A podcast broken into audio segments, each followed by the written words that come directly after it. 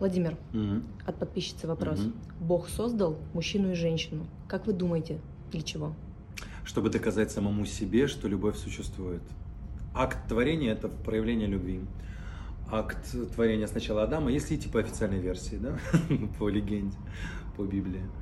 А, Потом стало грустно Адаму, создал, создал ему Еву, но из ребра его, для того, чтобы они продолжили род.